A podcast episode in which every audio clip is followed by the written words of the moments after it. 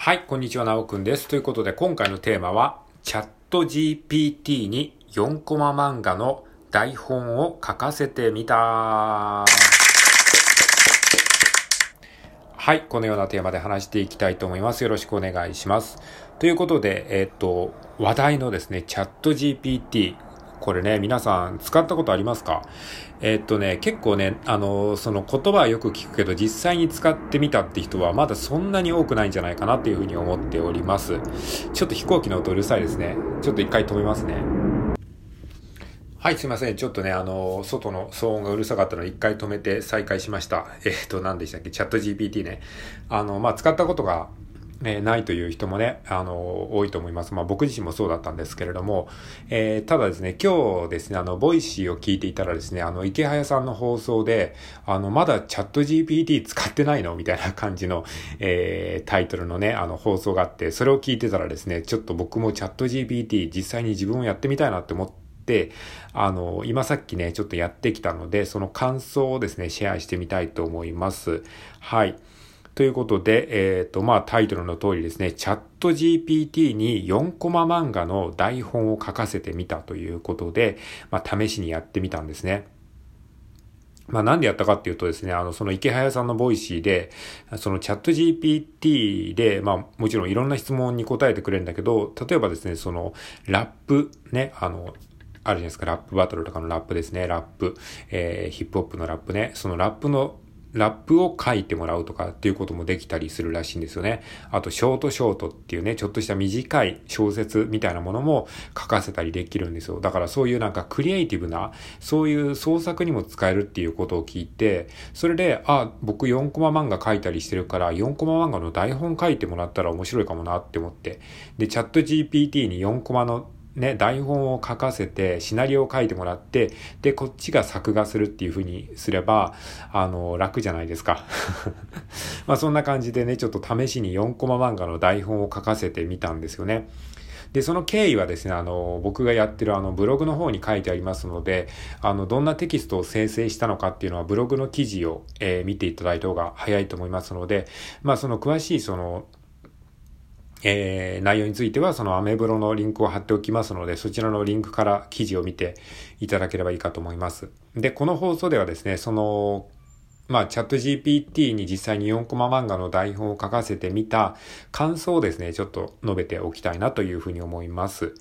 はい。ということで、まあ、どんな内容の、えー文章を生成したのかっていう形、ことを知りたい方はですね、あの、アメブロの記事、あの、ここの概要欄に貼っておきますので、その記事をね、見てください。まあ、その記事見ながらですね、あの、えー今の放送を聞くこともできると思いますので、まあ、記事の、えーリンクを飛んでね、その記事を見ながら、あの、この今の話を聞き続けていただいても大丈夫かと思います。はい。じゃあですね、そのチャット GPT に4コマ漫画の台本を書かせてみたということで、その感想をですね、まあ3つ、3点述べておきたいと思います。えー、感想ね。はい。で、感想3つ。1つ目はですね、まあ先に3つ言っておくと、1つ目はですね、あの、秒で生成してくれるのがすごいということ。二つ目が、リテイクにも嫌な顔せずに対応してくれるということ。で、三つ目、えーぶっちゃけそんなに面白くはないということでございます。はい。じゃあ、それぞれ一つずつ解説していきたいと思います。まず一つ目、えー秒で、えー台本を生成してくれるのがすごい。まあ、これほんとね、びっくりしますよ。やってみると。まあ、質問をね、まず、あの、チャットボックスに入力するんですよ。えー例えばですね、今回やったのが、会社員、えー鍵括弧会社員、鍵括弧閉じる。会社員をテーマにした4コマ漫画の台本を作ってください。まあ、こういうふうにね、命令してみたんですね。そしたら、あの、チャットボックスで、チャットボット、えーそのチャット GPT が答えてくれて、はい、では分かりました。会社員をテーマにした4コマ漫画の台本を書いてみますねっていうことで、バーっとこう書いてくれたんですね。で、それで本当にちゃんとね、めちゃくちゃ分かりやすいんですよ。台本だけでもなんか絵が浮かんできそうな感じで、えーちゃんと4コマにあのまとめてね、あの、生成してくれたんですよ。で、これが本当もう一瞬でできたんですよ。一瞬でもう、ね、こっちがどんな質問するかわかんないのに、それに対して本当に一瞬でちゃんと的確にね、答えてくれて、もうね、びっくりしましたね。本当ね、あの、よくみんな言ってますけど、自分でやってみるとね、本当びっくりしますね。はい。まあそんな感じでね、秒でね、生成してくれるのが本当にすごいと思いました。まあ、1時間ぐらいかかってもね、おかしくないような、人間ですらね、多分ね、1時間ぐらいうーんって悩みますよね。1時間どころじゃないですよね。もう、ちょっと1週間時間くださいってなるぐらいの話なのに、ね、この一瞬でね、こう、4コマ漫画の台本作ってくれたわけですから、これはね、すごいなと思いました。はい。これが一つ目のポイントね。秒で生成してくれるところがすごいと思ったということ。はい。感想二つ目。リテイクにも嫌な顔一つせず対応してくれるということですね。なんとですね、このチャット GPT リリテイクね、やり直しにも対応してくれるんですよ。で、この最初にね、できた4コマ漫画がね、まあ、一応その、まあ、意味はわかるんだけど、そんなね、ぶっちゃけ面白くなかったので、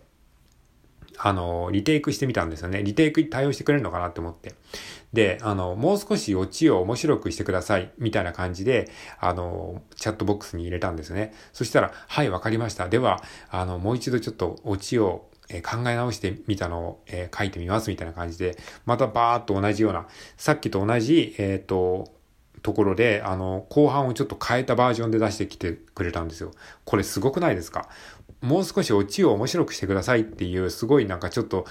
ざっくりとした質問じゃないですか。それに対してちゃんとその意図、何をしてほしいのかっていう意図まで組み込んで、あ、ということは、その最後のコマあたりを変えればいいんだなっていうことを、ちゃんと分かって、それでこう、また新しい別バージョンを作ってくれたんですよ。で全く全然違うものにするのではなくて、さっきのやつの、えー、さっきのやつの設定を活かしながら後半をちょっと変えてくるっていう。これはね、びっくりしましたね。まずそのリテイクに対応してくれることと、そのリテイクのその命令文、質問文がすごいぼやんとした人間っぽい言葉でもちゃんとその意味を理解してくれて、即座に対応してくれた。しかもそのリテイクも、あの、さっきと同じように秒で生成してくれるっていうね。いや、これはね、マジで人間の仕事を奪われるなというふうに感じました。で、これでね、台本作って、その台本通りに僕が作画すれば、ね、漫画が一本完成するわけですからね。それがまあ面白いかどうかはさておきね。でもね、この台本考えるっていうか、そのシナリオを考えるのがやっぱり漫画制作において一番しんどいところなんですよね、ぶっちゃけ。だからそこを作ってくれれば、あと作画するっていうだけであればね、これはなんかもっと精度が上がれば、すごくこう、クリエイティブの分野でも、なんかね、こう、イノベーションが起きそうな、えー、ちょっと感覚はしました。というので、えー、二つ目が、リテイクにも嫌な顔一つせず対応してくれるということでございます。はい。で、感想三つ目。えー、ぶっちゃけ面白くはないということですね。はい。まあ、4コマ漫画のね、台本書いてもらって、それがね、めちゃめちゃ面白いかって言ったら、まあ、そんなことは全然なかったです。まあ、そこはちょっと安心しましたね。まあ、所詮機械が作るものなので、まあ、なんかの、どっかのデータをかき集めて、それらしいものを作るのは、すごくね、あの、得意なんでしょうけど、まあね、あの、本当面白くはないです。普通のなんか、えー、コミックエッセイみたいな感じの、まあ僕が作る4コマと同じようなレベルですかね。でも、でも、とはいえ、全く意味不明っていうことではないっていうのがすごいんですですよね。そうやって機械に作らせるとなんかもう、わけがわからないものになるっていうのはよくありがちじゃないですか。なんかもう意味がそもそもわかんないみたいな。でもね、意味はわかんなくはないんですよ。一応なんか漫画としては成立するんですよね。なんかそこはやっぱりさすがだなと思いました。うん。っていう感じですね。ということで感想を3つまとめると、まあ1つ目が秒で生成してくれるところがすごい。2つ目がリテイクにも嫌な顔1つせず対応してくれる。で、3つ目が、まあぶっちゃけそんな面白くはないということです。まあとはいえね、このこれもやっぱ学習していくわけですから、今この時点で僕がやってるようなことを他の人もたくさん試してるから、そういうことをどんどん繰り返していけば、どんどんどんどんまた AI がね、加速度的に学習して、面白い4コマ漫画を、いずれね、こう、将棋、ね、将棋とかチェスとかもコンピューターがね、人間を任したように、もしかしたら4コマ漫画の台本とかアイディアということに関しても人間よりも AI の方が面白いじゃんってこともなんかありえなくはないですよね。ねだから、その将棋とかチェスだって昔はコンピューターが人間には勝てないでしょみたいなことだったのが、それも今ではね、そのコンピューターにかなわないみたいになってきてるわけですから、そういうね、あの、まさかそのクリエイティブな仕事は人間にしかできないでしょって思われてたことに関しても、そうやってね、データベースを蓄積して、いろんなこう分析をすればですね、あの、まあ面白い4コマだって絶対法則はあるはずですよね。今まで売れた4コマ漫画を分析するとか、オチの傾向を分析するとかっていうのも、多分、絶対に法則はあるはずですから、その法則をいろいろ組み合わせて分析していけば、多分ね、人間には、まあね、なかなか勝てないっていうか、まあもちろんね、その完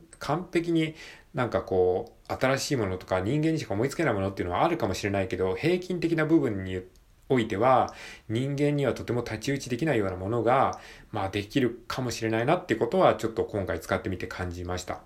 はい。ということで、えー、まあ、今回はですね、チャット GPT を初めて使ってみた感想も兼ねてですね、えー、4コマ漫画の台本を書かせてみたということで、その感想をシェアさせていただきました。はい。で、具体的にチャット GPT がですね、どんな4コマ漫画の台本を、生成したのかを見てみたい方は、あの、僕のアメーバブログの記事に、書いてありますので、あの、概要欄にリンク貼っておきます。貼っておきますので、そちらを、えー、ご覧になってみてください。でね、自分もチャット GPT ちょっと使ってみようかなっていうふうに思う方はですね、あの、まあ無料でできますので、えっ、ー、と、パソコンとですね、あと電話番号の認証ができるスマホ、まあ普通に電話が使えるスマホがあれば、えー、誰でもできると思いますので、まあその辺はチャット GPT スペース使い方とかで適当にググって、えー、見ていただければ、えー、記事があるので、それを見ながらやってみてください。これめちゃくちゃ面白いですよ。本当あの、まだやったことない人は多分まだたくさんいると思いますので、そういう時にですね、いち早くちょっとね、行動を起こしてみて、やってみることによって、まあそういう時代の最先端の波に乗れますので、えー、まだやってない方はぜひやってみてください。はい。ということで、今回はチャット GPT に4コマ漫画の台本を書かせてみたということで、えー、お話ししてみました。最後まで聞いてくれてありがとうございます。それでは、さようなら。